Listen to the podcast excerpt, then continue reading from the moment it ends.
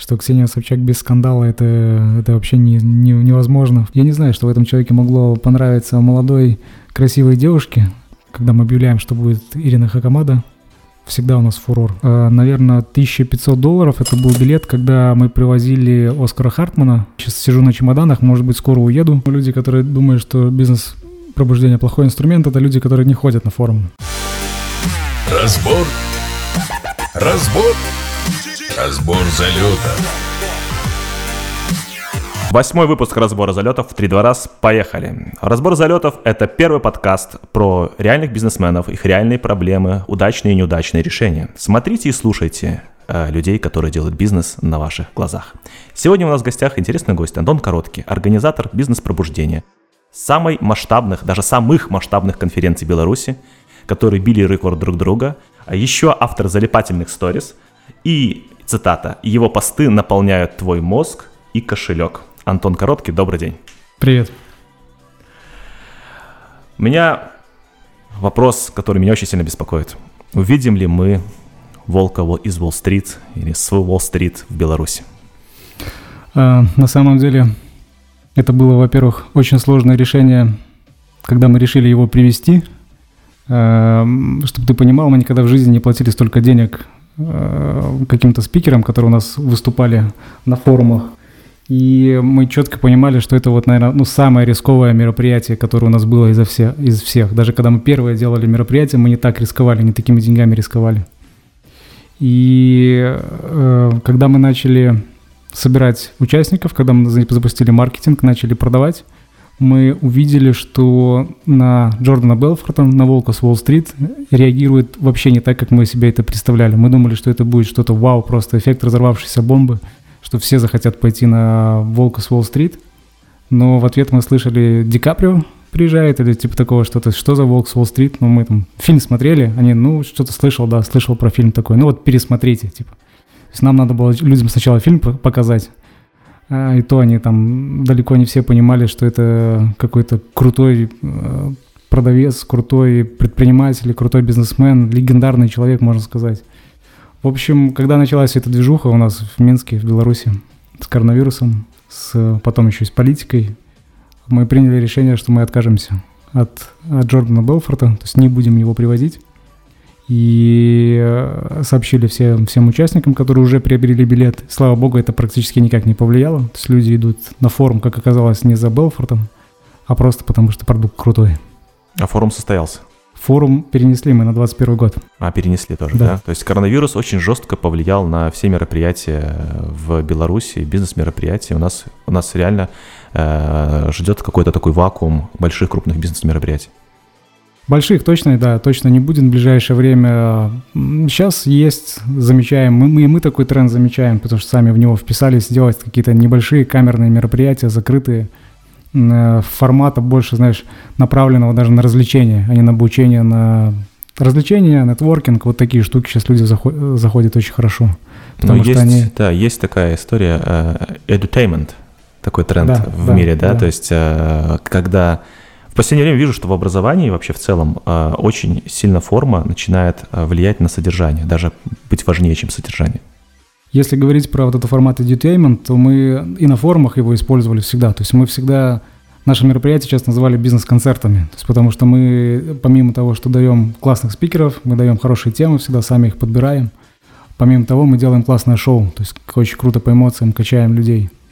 И сейчас этот фокус еще больше смещается. То есть сейчас, если раньше это было там 30%, вот именно развлечения на мероприятии, то сейчас в наших маленьких мероприятиях, которые мы делаем, это там, наверное, 70-80%.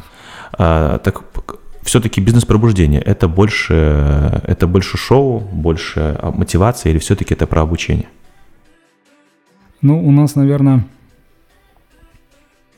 Я бы не назвал, я бы не смог бы какое-то выделить отдельное направление, вот про что оно только. Мне кажется, что это все работает только в совокупности. То есть, когда ты просто идешь за какими-то знаниями, один спикер за час, не может дать фундаментальных знаний, я думаю, что любой человек это понимает. Если у тебя есть какой-то пробел в знаниях, то, конечно, лучше купить какой-то целенаправленный курс, полный, большой, месячное обучение, пройти его и закрыть этот пробел раз навсегда.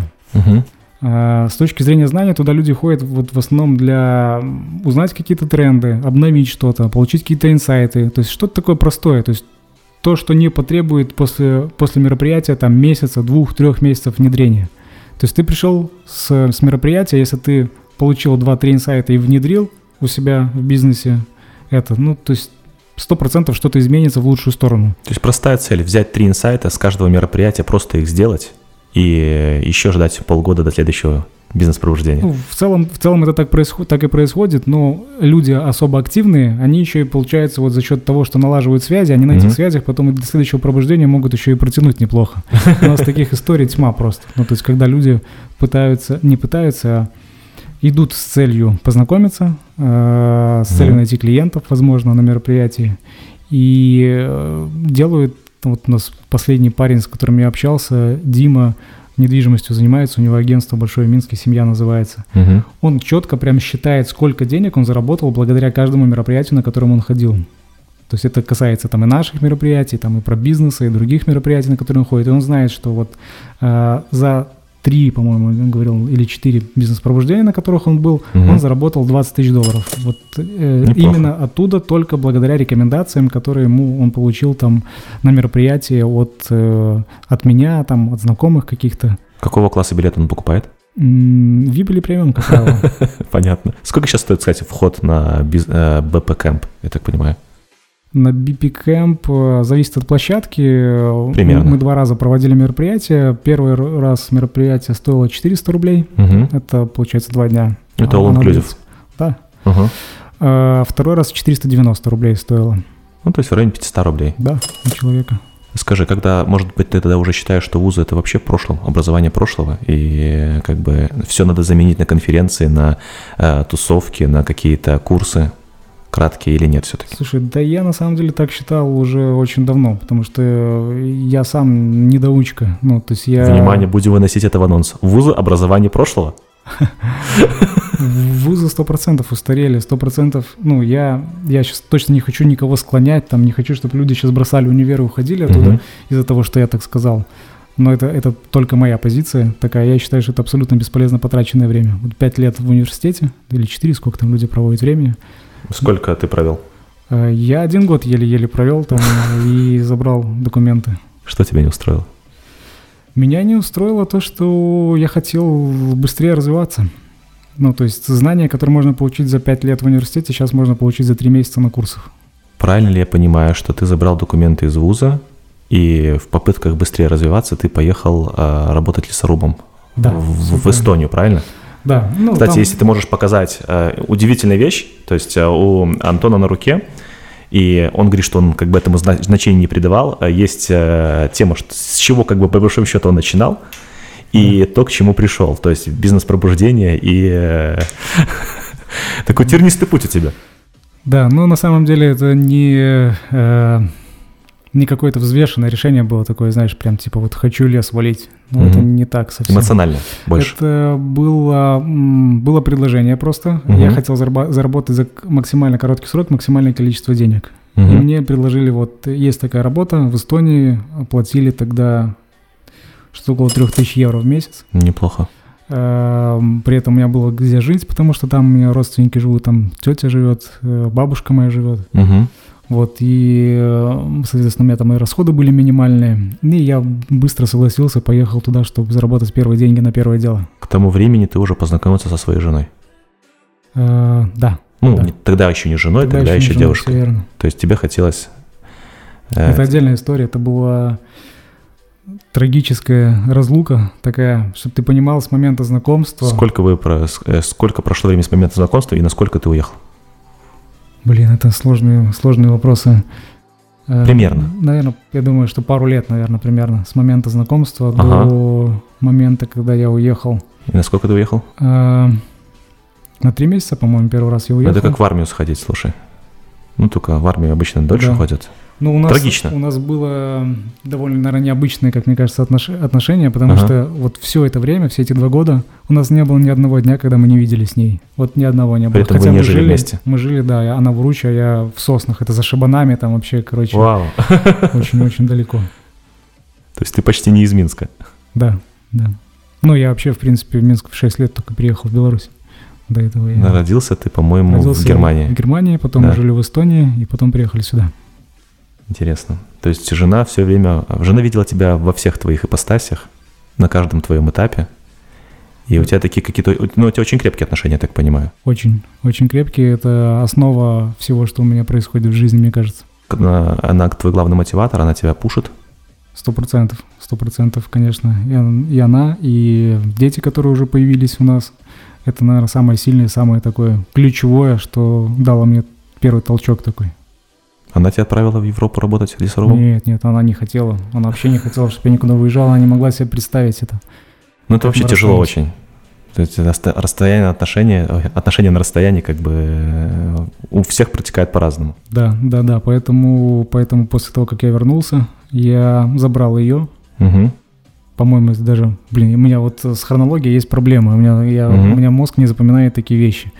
По-моему, когда я приехал, буквально там в первые же дни я сделал ей предложение. Угу. И следующий... Как ты утверждаешь в сторис, ты сделал предложение не ей, а ее маме почему-то, по телефону. Да, все верно. Это была такая история, когда... Ну, мы еще молодые совсем зеленые. Сколько, мне кажется, мне было, наверное, лет 19, ей 18, может, примерно так. И, получается, я приезжаю с Эстонии. Естественно, мы по друг другу так скучали, что просто вот нас невозможно было оторвать друг от друга. И она остается у меня ночевать. Угу. Я с мамой жил. И вечером звонит ее мама, говорит, что какого черта, почему ты еще не дома, что ты себе позволяешь? Где дочка? Да. Вот, и мама в такую фразу обронила, что вот когда будете мужем и женой, тогда и живите вместе, а так шуруй домой давай. И я ей говорю, что я хочу сделать предложение, она будет моей женой. И она рядом стоит и слушает это, то есть это я маме рассказывал, а не ей. Вот такая интересная история. И второй раз, получается, мы ее... Вот так вот человек остался ночевать на свою голову. И второй раз я уже в Эстонию поехал вместе с ней. Вы вместе поехали в Эстонию? Да. То есть я думал, ты уже сразу вернулся и тут начал каким-то бизнесом заниматься? Или нет? Был какой-то промежуток, когда я приехал сюда. По-моему, даже я еще устроился на работу тоже по такому же принципу, максимально сложное, но максимально высокооплачиваемое. Это был, по-моему, или завод это был, или керамин, я вот тоже не помню. У меня был момент, когда я работал на заводе тракторном, по-моему, или каком-то заводе. Это было вот... Литейное что-то? Литейное это уже было потом, по-моему. Это литейный цех керамина, где я выливал унитазы, там таскал всю ночь, работал, там 3 смены было, такой жесткий график был. И тоже мне там обещали большие деньги, но не заплатили, какая-то была проблема с тем, что мне дали не столько, сколько обещали. И вот мы второй раз уехали вместе в Эстонию. И в Эстонии мы узнали, что мы ждем ребенка. Даже так? И поэтому вернулись? Таня практически сразу поехала в Минск. Я еще какое-то время остался, доработал и вернулся, уже с деньгами. Старт такой жесткий. То есть вы молодые, своего жилья не предвидится даже, я так понимаю. Таня уже беременна, ты в Эстонии работаешь тяжелым физическим трудом. И все это в итоге через несколько лет приходит к самым большим конференциям в Беларуси. Я не знаю, что она во мне разглядела, потому что тот человек, который уезжал в Эстонию, это, чтобы ты понимал, у меня была пробита губа, у меня была пробита бровь, пирсинг я имею в виду. Я очень надеюсь, что вы пришлете нам фотографии. Они есть. То есть, это был такой... Я не знаю, что в этом человеке могло понравиться молодой, красивой девушке. Но, тем не менее, видимо, что-то рассмотрел. Потому что, у меня тогда не было точно каких-то сумасшедших амбиций на тот момент. Но зато было умение кормить пиццей, которую вы оба не ели, да? Романтика. Немножко настораживают моменты, когда человек столько много знает. Открытость мира. Какой первый бизнес-опыт? Первый бизнес-опыт – точка на рынке со шмотками, с женской одеждой. Я так понимаю, это 2008 год. Да, это 2008 год. Это как раз момент, когда я приехал с Эстонии, узнал, что мы ждем ребенка, и У меня был один знакомый, который на тот момент уже являлся предпринимателем. Угу. И он для меня стал таким примером, можно сказать. Ну, такой небольшой предприниматель или большой? Ну, на мой взгляд, тогда он был большой. У него была машина там. Он был богач. Audi A3. Да, то есть по тем временам он был богач. Я человек, который просто работает за зарплату, грубо говоря, да. У него свободный график, да, там какие-то постоянные дела, там нормальный мобильный телефон, там машина Audi A3, да, которая на тот момент мне казалась типа вау. Ну да. Какое-то чудо прям. Сколько тебе лет тогда? Примерно? 19, наверное. У тебя все очень быстро происходит. Да, все быстро. Все быстро. Значит, и ты открываешь точку на рынке. Примерно 2008 год. Да. Потом ты открываешь вторую точку на рынке, которая вроде как, потому что все прет. И потом буквально же в этот год первый раз почва из-под ног уходит. Да, это был кризис, когда за одну ночь на Новый год очень сильно упал белорусский рубль. И... Как ты выкручивался? Мы очень быстро перестроились и начали заниматься другим делом. Попробуем сейчас перепрыгнуть. То есть был бизнес с арендой, и аренда там всего была. И наушников, я так понимаю, да, сначала были просто микронаушники, это там продажи и прокат. Потом этот бизнес перерос в небольшой салон бытового проката, где мы уже там начали много сдавать. Для детей можно было отдавать. Да, но я так понимаю, это было понятно, потому что ты жил в этом. То есть тебе нужны были все эти игрушки, и ты понимал, насколько это скоротечно все. Ну, первый наш парк проката, можно сказать, он был, в принципе, собран из того, что было дома. То есть там у нас были какие-то там укачивающий центр, там игровой комплекс, мы это все сгружали туда и все начинали это сдавать в прокат. То есть сначала это все так вообще строилось. Ну, класс. Ну, и воспользовался тем, что было. Да, я помню этот момент, когда это уже был новый партнер, мы сели с ним, открыли тетрадку, общую тетрадку, да, в клеточку такую, и начали выписывать вещи, которые у нас есть дома, которые можно сдавать в прокат. Шикарно. Вот таким образом мы первый салон наполнили вещами. Потом уже, когда начали какую-то прибыль получать, начали закупать. И у тебя появляется благодаря этому салону первая машина. Да. Расскажи нам. Расскажи, обладатель BMW X6M из салона небесно-синего цвета, который просто заполняет твой сторис. Мне кажется, твои сторис состоят из X6M и общения с женой. Как бы это такой микс. То есть что популярнее? Я думаю, что жена популярнее все-таки. Ура! И расскажи, с чего начинал обладатель такого агрегата? Первая моя машинка была 206-я Peugeot. И то мне... Наверное, половину денег из этой машины одолжил тесть.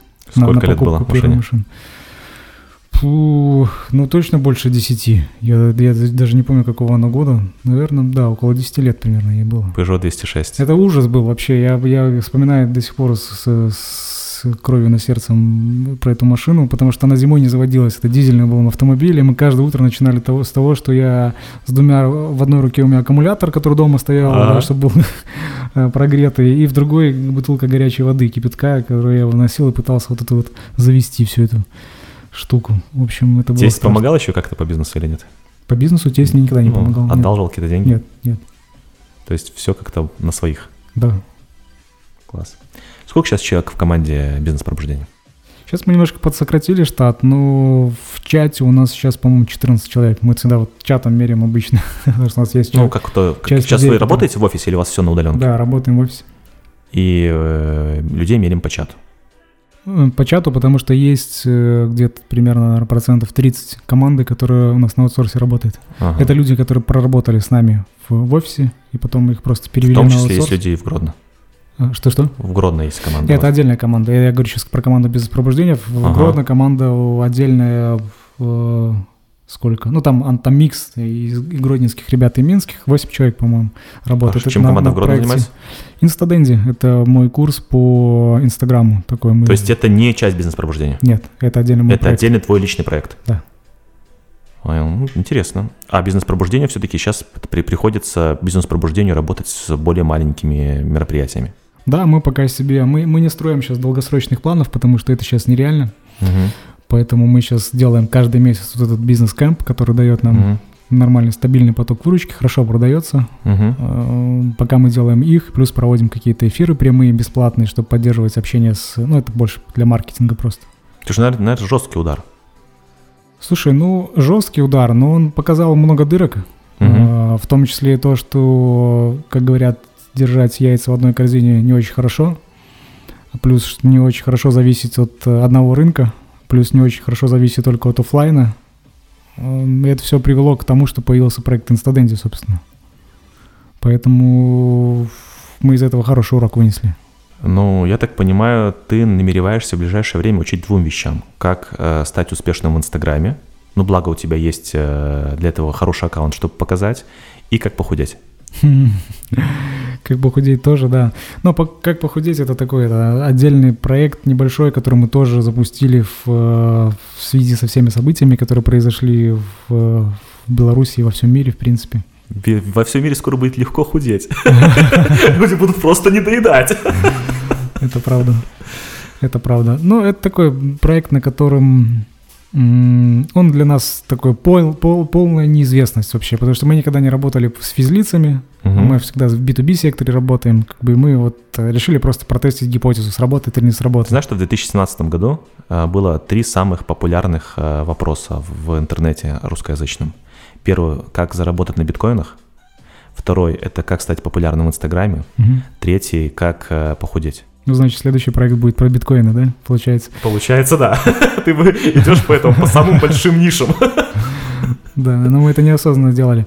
Но с точки зрения похудения там все не так просто, как кажется. Как бы, хоть и все об этом мечтают, все постоянно это гуглят, но огромное количество конкуренции, огромное количество непрофессионалов, дилетантов, которые дают очень плохие советы, и люди на это ведутся, портят свое здоровье, в общем, много проблем в этой нише. Мне кажется, тут очень много зависит от воли человека, который хочет брать совет. Да, но воля — это тоже мышца, ее тоже можно тренировать. Можно, да, но мне кажется, вот я сам просто имел успешные опыты похудения и неуспешные. И я понимал, что делал одно и то же, но реально от воли зависит. Готов ли ты следовать вменяемым разумным советам или не готов? Мне кажется, то же самое происходит и после бизнес-пробуждения. То есть есть люди, которые тебе дают какие-то реальные советы, и ты можешь прийти домой и подумать, а как трансформировалось из головы это сразу в бумажник. Ты понял, что сразу не трансформировался, как бы, ну все, бизнес-пробуждение – плохой инструмент. Или наоборот, ты что-то сделаешь, и оно нормально трансформируется. На самом деле, в основном люди, которые думают, что бизнес-пробуждение – плохой инструмент, это люди, которые не ходят на форумы. Потому что те, кто на форумы ходит, у нас средняя оценка по NPS, индекс потребительской лояльности, 9,2. То есть это... Сильно. 9 из 10 человек, чуть больше, говорят о том, что форум им понравился на 9. Ну, то есть... А как вы меряете, кстати? Рассылкой. После мероприятия у нас есть такая опция «Вам и CRM». Автоматически людям, которые дошли до мероприятия, которых по штрих-коду просканировали на входе, им отправляется форма для заполнения. Самое интересное, что я не получал. А я был на бизнес. Наверняка получал, может быть, просто на спам попало. Ну, естественно, там не 100% людей заполняет, да. Получается, бизнес-пробуждение – это твой первый такой успешный бизнес? Ну, я бы не сказал, что первый. Я сказал, что он первый такой более-менее серьезный бизнес, где все было выстроено как надо. Бизнес-процессы. Во-первых, было выстроено как надо. Во-вторых, в одном из интервью ты сказал, что бизнес-пробуждение, последнее бизнес-пробуждение принесло выручки, не прибыли, выручки в районе $500,000. Да, это... И мне кажется, что в этот момент как бы уже жизнь формируется нормально. То есть надо делать 2-3 мероприятия, и это уже очень серьезный результат. То есть да, ваши мероприятия лучше, бесспорно, и дают реальный результат. И тут вы успеваете в последний вагон прыгнуть, сделать бизнес-форум женский. Потому что если бы вы его еще не успели, удар был бы, ну, мне кажется, намного сильнее. 100%. И вы успели его сделать буквально в последний вагон прыгнули, потому что после этого мероприятия вообще как бы, ну, перестали люди ходить. То есть вот вам просто прям реально повезло. Да, и дальше вам приходится сталкиваться уже совсем с другими мероприятиями. Да. Как это вообще пережить, расскажи.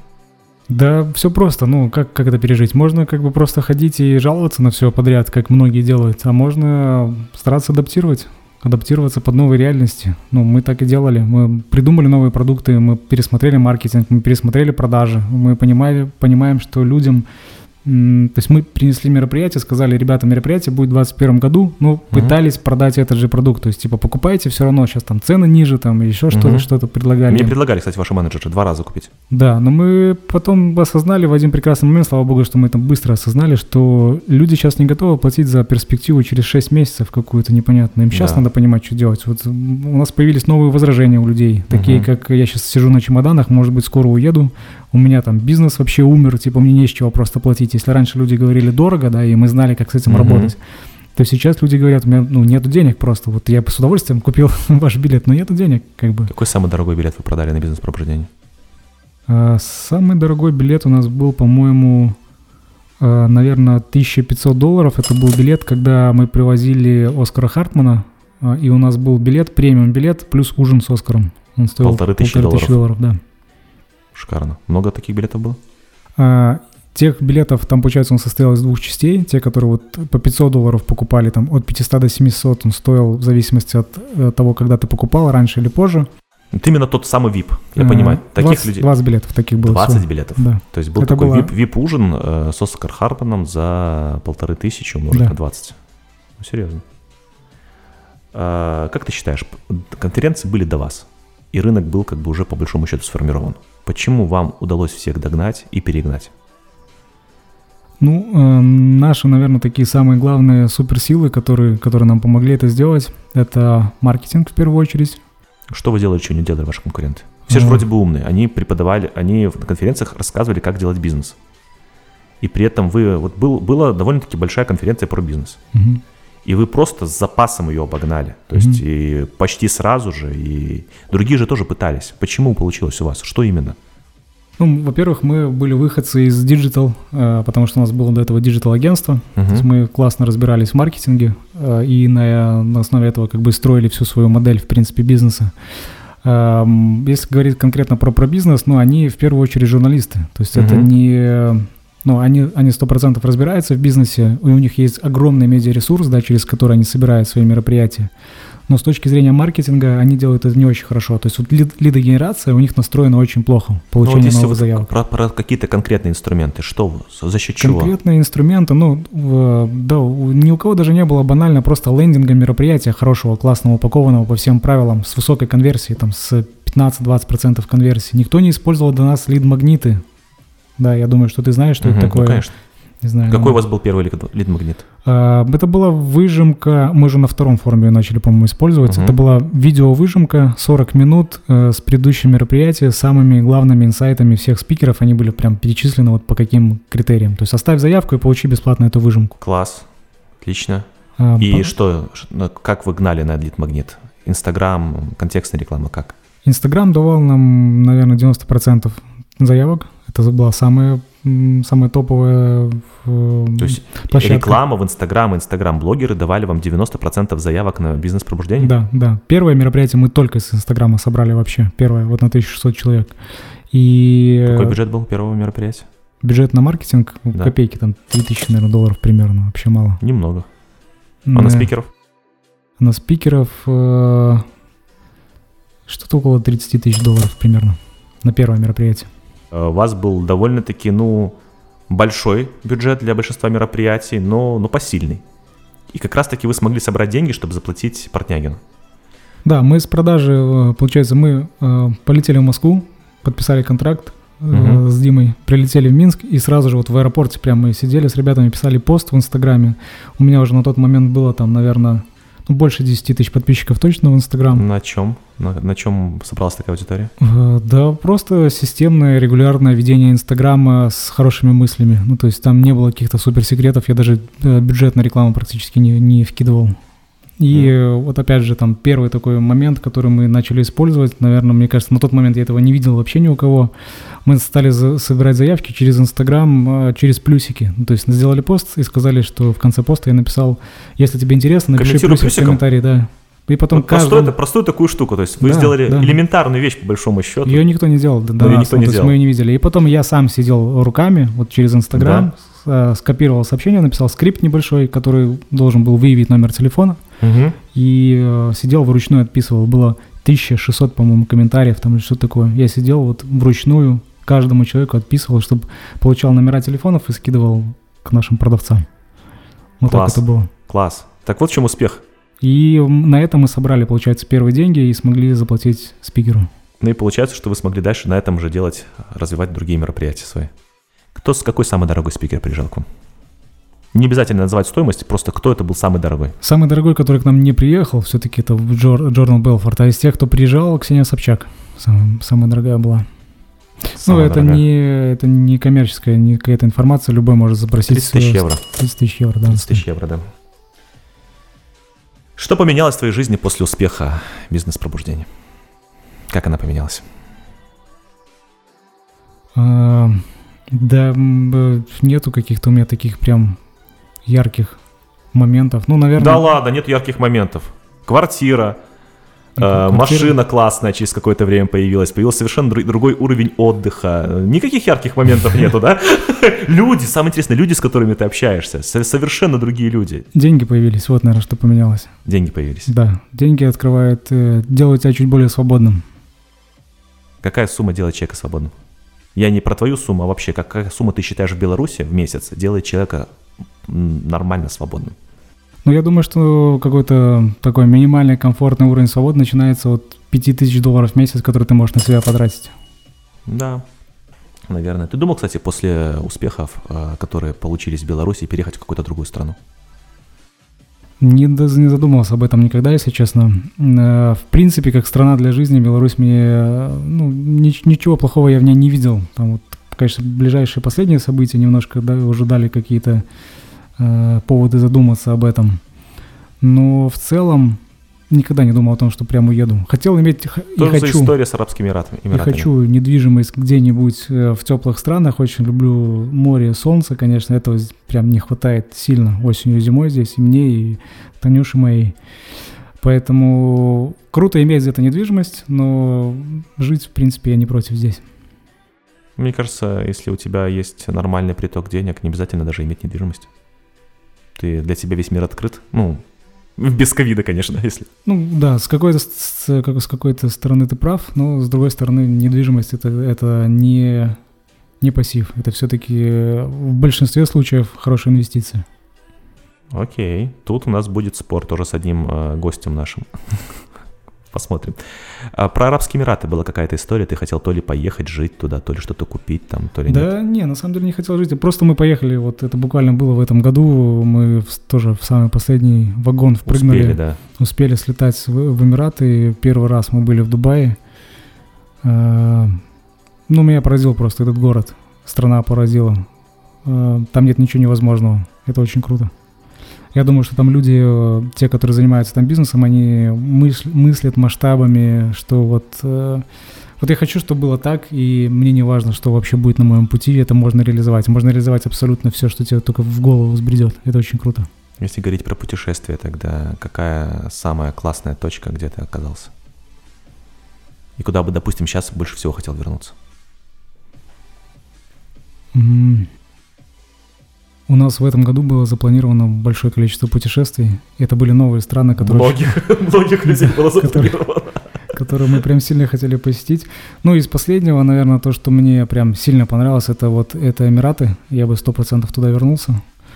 И Китай. Как ни странно, мы были в Хайнане, это остров такой. Нам там тоже очень понравилось. Вот и мы в этом году планировали, то есть до всей этой истории еще раз в Китай слетать. Туда же или в какое-то другое место? Да, в Хайнане. Мы хотели именно в Хайнане. Тебе Арабские Эмираты не кажутся какими-то искусственными? Мне кажется, они не искусственными, мне кажется, они технологичными. Ну, то есть это город будущего какой-то. Это очень интересно. Не думаешь ли, что это просто какой-то огромный мыльный пузырь в пустыне? Нет, я так не думаю. То есть очень перспективное место. Хотел бы иметь там жилье? Да, хотел бы. Где еще хотел бы? Где-нибудь, наверное, в Калифорнии, там, где солнце 2 раза в год, дождь, или там тучи 2 раза в год всего, 2 дня в год. А в Калифорнии был? Нет, не был. В этом году мы хотели поехать. Тоже хотел, да, очень много обломов. Я понял, не летал с Портнягиным в тур по Америке? Нет. Почему? Слушай, во-первых, дорого. Угу. Необоснованно дорого. Сколько стоило? У них там поездка одна, там, что-то в районе 10 тысяч. Примерно стоит. Ага. Это, наверное, такая первая основная причина. Во-вторых, я не видел необходимости в этом окружении. Ну, то есть у них какие-то слишком отличающиеся от моих жизненные принципы и взгляды. Я не про тусовки. Мне это не очень интересно. Понимаю. А вопрос, сколько вы потеряли на попытке открыть клуб трансформаторов в Беларуси? Мы немного потеряли. Больше, наверное, какие-то неустойки. Мы потеряли по факту, все, что мы потеряли, это зарплаты сотрудников, которые работали над этим проектом, бюджет на маркетинг, ну, то есть такие всякие вещи. Там, мы еще, у нас завис гонорар Ляпису, то есть мы на открытие Ляпису должны были вести. Заплатили ему аванс за 10, и он нам ее не вернул. То есть, наверное, совокупные потери там около 1020, я думаю, примерно. Ну, тоже немало. За саму франшизу нам вернули деньги полностью. Полностью? Да. Ну, уже хорошо. А скажи, на Белфорте какие-то уже есть потери? Неустойки какие-то Белфорту на маркетинговые потери? Маркетинговых потерь нету, потому что, все заявки, которые мы получили, это лиды в нашу базу, которые мы... Ну, пока вы не смогли трансформировать их в деньги, поэтому пока это замороженные деньги. Абсолютно верно. С точки зрения того, что мы 100% потеряли, это аванс, мы им там $10 000 перечислили сразу для закрепления отношений, вот и мы их потеряли. Тоже больно. Больно, но мы смогли из этого выгоду какую-то для себя вынести. Мы договорились о том, что он сделает живое интервью в Нью-Йорке, по-моему, с Евгением Черняком. Там сумма 20 000 стоит такая возможность, да. Евгений 10 сам доплатит. И мы сделаем туда интеграцию свою. То есть это будет большой выпуск на Big Money. Класс вообще. И мы сделаем туда свою интеграцию. Ну, тогда да. То есть я думаю, что мы их окупим в будущем. Евгений Черняк берет деньги за выступление или нет? Нет. То есть везде, где он приезжает, какой-то гонорар, там, не знаю, гостиница, транспорт. Ничего нет. Более того, ему там его никогда не надо не встречать, его не надо не сопровождать, не кормить, ничего. У него он всегда прилетает с небольшой своей свитой какой-то, которая все им обеспечивает. Евгений Черняк, он не про деньги, но вот последнее наше мероприятие, которое мы делали, которое называлось, собственно, Big Money. Это было Я на нем и был, кстати. Это одно из его условий было, что форум назывался Big Money. Ну, достойно. На самом деле он был хедлайнером. И лично я ехал на Черняка. Да, многие. Причем, что это было уже третье, по-моему, выступление в Минске. И получается, на том же мероприятии Аяс тоже выступал бесплатно. Да, Аяс тоже выступал бесплатно. Повлияло ли как-то на выступление Аяза бесплатное конфликт с Королевым? И то, что ты удачно вписался в комментарии к этому конфликту. Так, я, честно говоря, не помню, как я вписался удачно. На самом деле, это я интересуюсь темой маркетинга, и у меня даже там курс небольшой есть. И в этом курсе есть как кейс то, как ты воспользовался ситуативкой. Но тогда я тебя еще совсем не знал. И увидел, что ты в комментариях, когда, есть такой Андрей Ковалев, да, правильно? Да, я слышал, что у них есть какой-то конфликт, но я не следил за ним. Ему совершенно не нравятся люди, которые, по его мнению, раздают советы, которых не имеют права раздавать. Это его мнение. А Аязу совершенно не нравится Андрей Ковалев, потому что тот лезет в его дела. И вот у них состоялась такая заочная перепалка в стиле предвыборной кампании Украины. И вот в этой перепалке Аяс попросил, чтобы Черняк был как бы рефери какого-то непонятного конкурса, в котором должны были участвовать две конфликтующие стороны. И ты в комментариях говоришь: «О, Аяс, класс, так Черняк будет на нашем мероприятии «Бизнес Пробуждение», приезжай к нам, и вы обо всем с ним договоритесь». Ты очень удачно воспользовался и прорекламировал в этом конфликте, его следить за ним, за этим конфликтом на Ютубе. То есть, получается, и прорекламировал «Бизнес Пробуждение», и прорекламировал участие в нем, и еще как бы получилось, что у тебя был заход такой на то, чтобы пришел спикер, и он приехал. Да, с Аязом мы на самом деле с первого форума вели переговоры, он не хотел ехать, он не соглашался. Как мне сам Аяс уже потом рассказал, что какие основные факторы, почему он сказал, что я приеду. Первое — это 7000 человек, то есть на таких мероприятиях он в принципе не часто выступает, потому что таких в мире в принципе немного, единиц. Да. Второе — это Ксения Собчак, то есть не Черняк, а Ксения Собчак. Ну, я думаю, что немножко лукавил, конечно, потому что когда мы приехали, у нас же все вот прям в гримерке состоялось интервью по факту. То есть Черняк узнает, что в соседней гримерке Аяс есть Аяс, он его заочно, естественно, знает, и для канала он понимает, что он точно будет интересен. И Черняк подходит и говорит: давай прямо сейчас организуем интервью с Аязом. Я говорю: давай, быстренько сейчас все сделаем. Мы ставим быстро какую-то фотозону небольшую, кресло, команду, быстро привозим туда, который будет все это снимать. И я подхожу к Аязу, Аяс, не раздумывая, такое ощущение, что он понимал, что это может случиться прямо ждал здесь. Этого. Да, он не раздумывая, говорит, да, давай делать. Как ты отнесся к тому, что Собчак после этого мероприятия заявила, что она единолично собрала на 7 тысяч человек такое мероприятие в Минске? Ну, с юмором отнесся. Мы же прекрасно понимаем, кто такая Ксения Собчак, что Ксения Собчак без скандала это вообще невозможно, в принципе. И что меня очень сильно поразило, это реакция подписчиков наших и участников форума, которые прям в комментариях начали... Вот, знаешь, есть такой показатель, который все специалисты по личному бренду говорят, что твой личный бренд действительно сильный, когда в комментариях тебя кто-то хейтит, и не ты сам оправдываешься, а твои подписчики или твои... Адвокаты бренда, да, они уничтожают просто этого человека. Вот так же, кстати, Собчак получилось. Это была очень смешная история, потому что, я не знаю, как ты прокомментируешь эту ситуацию, но мне кажется, что это было одно из самых слабых выступлений. Это 100% так было. То есть оно было одно из самых высокооплачиваемых, и получается, за всю историю бизнес-пробуждения. Угу. Оно было совершенно слабое, и в зале было видно, что она не готовилась. Угу. И потом, когда у нее не запустилась презентация, она сказала, что в этом виноваты почему-то какие-то мальчики из Минска. Угу. Что это было вообще? Да, она, это полностью характеризует ее. То есть мы знаем, какая она и как она ведет дела, в принципе. То есть, всегда... Все ее появление где-то сопровождается шлейфом какого-то вот такого хайпа, скандалов, интриг, расследований. Поэтому мы к этому были готовы, мы нормально к этому относились, с юмором. То, что не зашло ее выступление участника, мы видели, понимали, то есть мы в процессе это прям поняли. Потом, получив обратную связь, тоже... было очень очевидно. Мы видели, просто, что людям совсем это не понравилось. Но, опять же, что очень круто, люди начали перенаправлять свой гнев не на нас, не на то, что мы, как организаторы, ее привезли, потому что люди покупали на нее билет, они хотели ее послушать. А то, что она посчитала недостойными, наверное, нас по своей подготовке, мне кажется, своего внимания. Она как-то отнеслась вообще к Беларуси, как к какому-то такому, окраине какой-то империи, и как-то, это чувствовалось все. И видно было, что человек не особо даже готовился.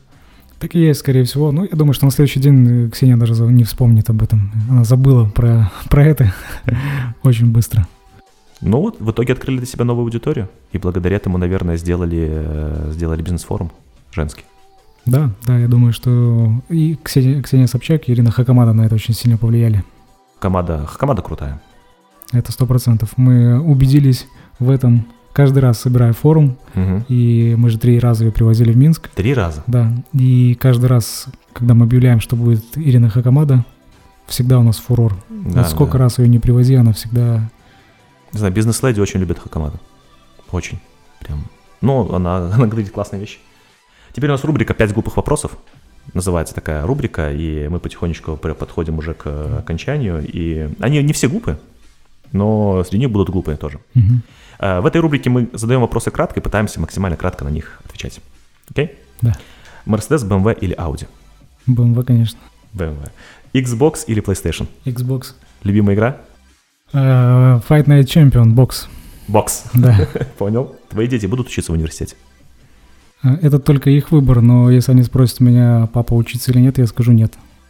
А бизнесом будут заниматься? Я бы хотел, но не буду их к этому склонять. И чтобы мальчики и девочки, чтобы занимались бизнесом? Исходя из того, что я вижу сейчас, мне кажется, что у девочки больше желания. Как ты считаешь, есть вообще... Возник вопрос тогда сходу, не готовил его. Как ты считаешь, есть ли какое-то такое качество, которому стоит поучиться у мужчин-предпринимателей, у женщин-предпринимателей? Я сейчас подведу вопрос, чтобы лучше меня было понять, может быть, я не совсем явно выразился. В последнее время я наблюдаю очень много успешных бизнес-леди. И у нас получается так странно, что появляется равное количество мужчин и женщин, и женщины меня часто очень удивляют. Насколько они подходят интересно к бизнесу и насколько у них грандиозные в нем успехи. Чему мужчинам стоит у них поучиться? Я думаю, что, наверное, ключевое, что женщин отличает, это то, что они принимают решения не совсем рационально. То есть они не подходят к этому как мужчины. Посидеть, подумать, 3 месяца взвешивать и принимать решения. Девушки больше эмоционально действуют. И количество действий, которые они совершают, из-за этого оно получается больше. То есть они больше раз могут попробовать, прежде чем получат какой-то результат. А мужчины стараются долго выстраивать там какие-то планы в голове вынашивать. И ничего не делать. И ничего не делать, да. Я тоже вот приверженец того, что надо много действовать, а не много думать. То есть, получается, согласно твоей логике, женщина как предприниматель более решительна? Да, я думаю, что да. Просто потому, что вот они в какой-то момент отключают логику. Лучший банк для начинающего ИП? Лучший банк? Лучший банк. Какой лучший банк для начинающего индивидуального предпринимателя, малого бизнесмена? Ну, тут я могу сказать только МТ-банк, потому что это наш генеральный партнер, я, в принципе, не могу что-то другого сказать. Как вы с ним познакомились? Как мы познакомились? Мы после второго пробуждения, второе пробуждение у нас был Альфа-банк, генеральным партнером, пришли к Альфа-банку договариваться про следующее мероприятие. Сказали, что мы через полгода хотим делать еще одно мероприятие, оно будет в 2 раза больше. Альфа-банк посмотрели на нас и сказали: ребята, ну как бы 1 раз повезло вам, или 2 раза повезло, ну как бы не 3-й раз. Не испытывайте судьбу, да. Не будет такого уже. Ну, им показалось, что раз в 2 раза в год делать такие большие мероприятия, белорусский рынок их не переварит. Угу. Мы были уверены, что переварит, поэтому мы не сошлись на этом с ними и пошли искать дальше. И МТ-банк был один из первых банков, который откликнулся, потому что они уже, в принципе, за нами следили. Прямые договоренности были или через какие-то агентства вы выходили? Нет, прямые. То есть пошли в каждый банк, там в пресс-службу или там куда пошли? В отдел маркетинга. В отдел маркетинга и предложили? Да. Класс. МТ-банк. Мы тоже готовы. Спикер, который больше всего разочаровал? Ксения Собчак. Все очень просто. Бизнесменом быть круто? Да. Какие главные 3 причины, почему круто быть бизнесменом? Наверное, вот я бы назвал даже одну, она такая общая, объединяющая, это свобода. Мне кажется, что бизнес иногда владеет человеком. Часто. Ну нет, это скорее всего не бизнес, это скорее всего какое-то ремесленничество. Или самозанятость. Когда у тебя бизнес, то ты свободен. Когда бизнес, я имею в виду, под бизнесом я подразумеваю, это команда, которая самостоятельным организмом является, которая не требует каждый день твоего операционного участия. Без кого ты в команде как без рук? Без партнеров, точно. Как выбрать партнера? Почему 3? Почему вас 3? Обычно 2. Ну, во-первых, очень удобная цифра, потому что, когда принимаешь решение, когда 2 человек принимает решение, да, может быть 50/50. Ага. Во-вторых, есть такая вот еще интересная мысль, что тренога считается самая устойчивая фигура. Да. Ну, то есть на 2 не так тяжело, не так легко устоять. Но в целом это просто, наверное, стечение обстоятельств, что мы в одно время, в одном месте оказались с одной идеей, с одной мыслью, она нас всех зажгла, как бы, ну и мы просто разделили обязанности и начали в этом направлении развиваться очень сильно, каждый. И сейчас уже тяжело представить, что я вот возьму и сейчас займусь продажами в нашем бизнесе. Я слишком далеко это отпустил уже. Ну, в студенте же кто-то занимается продажами. Отдельный человек, да, руководитель отдела продаж. Я понял. Много ли людей после похода на конференцию меняют свою жизнь к лучшему в процентном соотношении? Как ты считаешь? Вот, условно говоря, 7000 человек вы собрали. Как ты думаешь, у скольких процентов людей жизнь к лучшему поменялась? Ну, это будет такое совсем-совсем субъективное мнение. Конечно, какое-то, субъективное. Потому что эти изменения могут быть как явными, да, какими-то. Ну, то есть я имею в виду там в деньгах выражаться, к примеру. Ну, да? Давай про явные больше про явные изменения. Если говорить про явные, то я думаю, что это там до 5%, наверное. Потому что есть такая вот общая статистика, что в принципе... Из тех людей, которые пришли на мероприятие, там 1-2% что-то внедрят только. Да, близко. Мне кажется, очень близко на правду. Сколько максимально спикер предлагал вам деньги за возможность выступить на конференции? Не вы платили, а сколько максимально кто-то со стороны предлагал вам за право выступить? Ты знаешь... Таких не было предложений, то есть, точнее, они были, такие предложения, но мы никогда не обсуждали суммы, потому что мы понимали, что в нашу бизнес-модель это не вписывается никак. Мы всегда сами выбираем спикеров. Для нас очень важно, чтобы спикер был классным специалистом, то есть он крутой материал подготовил, это первое. Второе, это чтобы он был крутым оратором, это очень важно. Третье, это чтобы он был популярен. И, как правило, люди, которые предлагают деньги за свое выступление, у них чего-то нету из этого. Обычно 2 вещей. Это хорошо, когда 2. Как правило, 3 нет у всех. Поэтому мы никогда такую штуку не рассматривали вообще даже. У нас такой статьи доходов нету никогда. Но на многих конференциях есть. Ну, это отдельная бизнес-модель. Есть конференции, которые построены только на таком. Ну, то есть у них, в принципе, нет платных спикеров, которым они платят, им только платят за выступления. Да, ну, им платят и участники, которые пришли посмотреть, и те, кто выступает. У нас другая бизнес-модель. Это здорово, на самом деле. Платили ли вы кому-нибудь за выступление больше 40 тысяч евро? Ну, вот гонорар Белфорта был больше, но, получается, ему не заплатили. Да. А так нет, не платили. Окей. На что тратишь деньги и какая самая глупая покупка в жизни? На что трачу деньги? Да, как все абсолютно люди, мне кажется. Ну, на банальные вещи всякие, как... На семью трачу деньги. Ну, страсти какие-то есть. Ну, понятно, что у нас есть какая-то там коммунальные какие-то платежи, там ежемесячные платежи, там какие-то вещи по здоровью. Все понятно. На что ты исключительно тратишь? Где твои какие-то вещи зарыты, которые ты вот для себя открыл?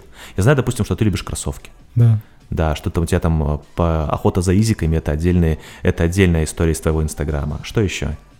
Да я бы не сказал, что у меня вот есть такие прям какие-то вещи. Ну, гаджеты я там люблю, какие-то даже современные всякие штуки, когда там, не знаю, появляется там новый iPhone, новые часы, там что-нибудь такое. Вот, ну, это такие вещи, вот, наверное, которые больше всего, там, MacBook обновить, там постоянно вот такие какие-то вещи. На путешествия, на отдых трачу много денег. То есть сейчас банально вот даже сегодня поездка в Гродно, это тоже часть какого-то такого отдыха. Я, кстати, всем белорусам рекомендую посещать Гродно. У нас классный город. Я на 100% поддерживаю. Какая самая глупая покупка? Самая глупая покупка... Блин, вот я не хотел говорить о том, что это BMW, наверное, но, скорее всего, если вот все взвешивать, то, наверное, BMW – это самая глупая покупка. Ну, с точки зрения... Это покупка за живые деньги или лизинг? Это лизинг. И это еще одна нагрузка на бизнес. Это да, как... вот ну, основная часть глупости – это в том, что вот все факторы, которые сейчас совпали, да, связанные с валютой, как бы это не совсем рациональный поступок такой, можно сказать. Плюс автомобиль, который я выбрал, да, это М-ка, который я понимаю, что такое М-ка. На следующий же день сразу теряет 40-50% в цене. Поэтому это чисто эмоциональная покупка, но я 100% о ней не жалею никак. Наверное, помогает тебе и продавать больше чего-то. 100%. Ну, то есть это какая-то... Вот количество эмоций, которые я получаю, и нематериальных каких-то профитов, они 100% выше, чем те деньги, риски, которые можно потерять. Я понимаю, насколько могут приносить эмоции машины марки BMW. Какой распорядок дня? Как он поменялся после коронавируса? Да никак. Сейчас в первое время поменялся, когда мы все на удаленке работали.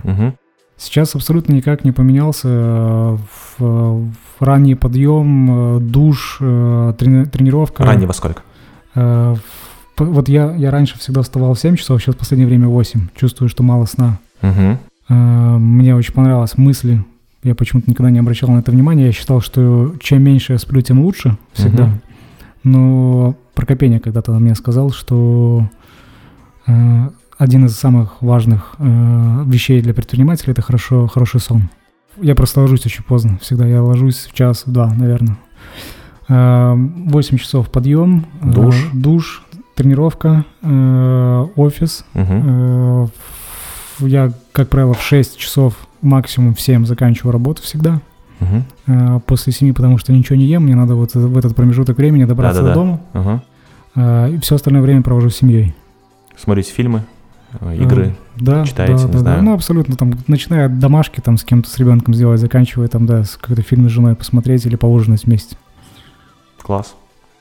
В Гродно с женой вдвоем поехали? Да, конечно. Она всегда со мной. Ну, и так я понимаю, что это как вариант такого маленького романтического путешествия.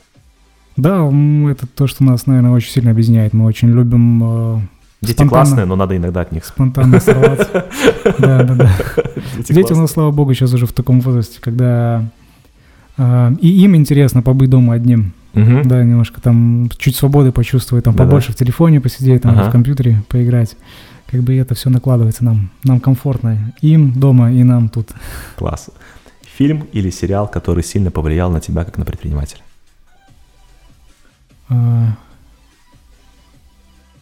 Я знаю, что твой любимый фильм «Матрица».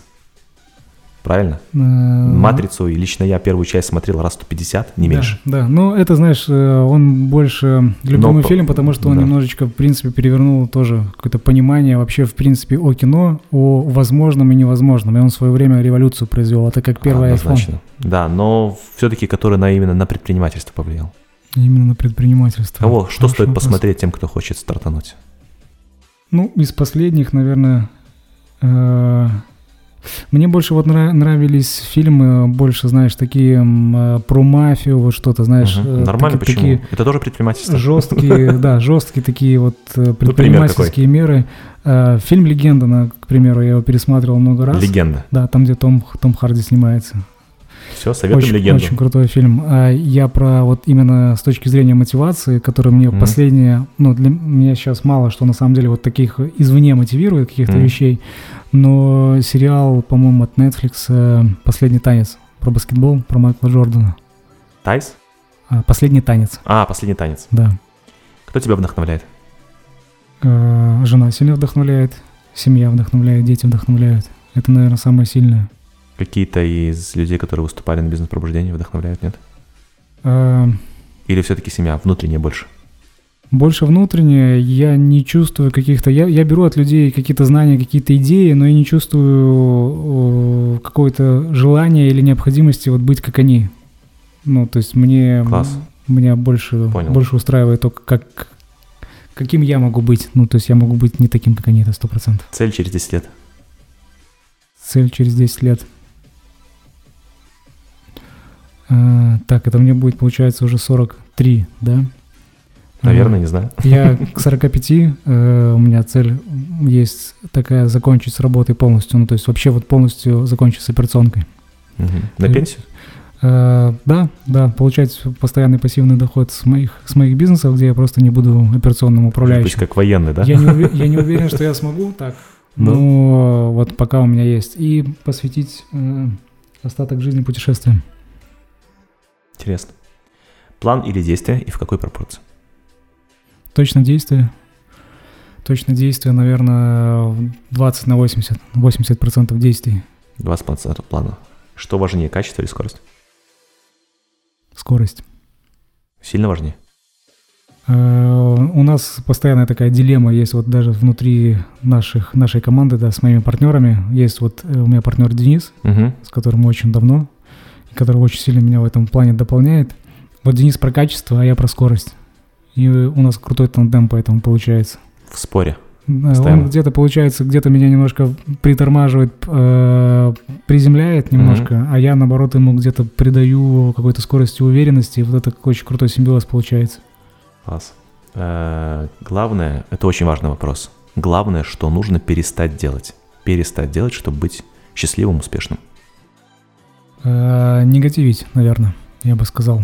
То есть видеть во всем вообще замечать что-то плохое. Класс. Какой самый большой страх?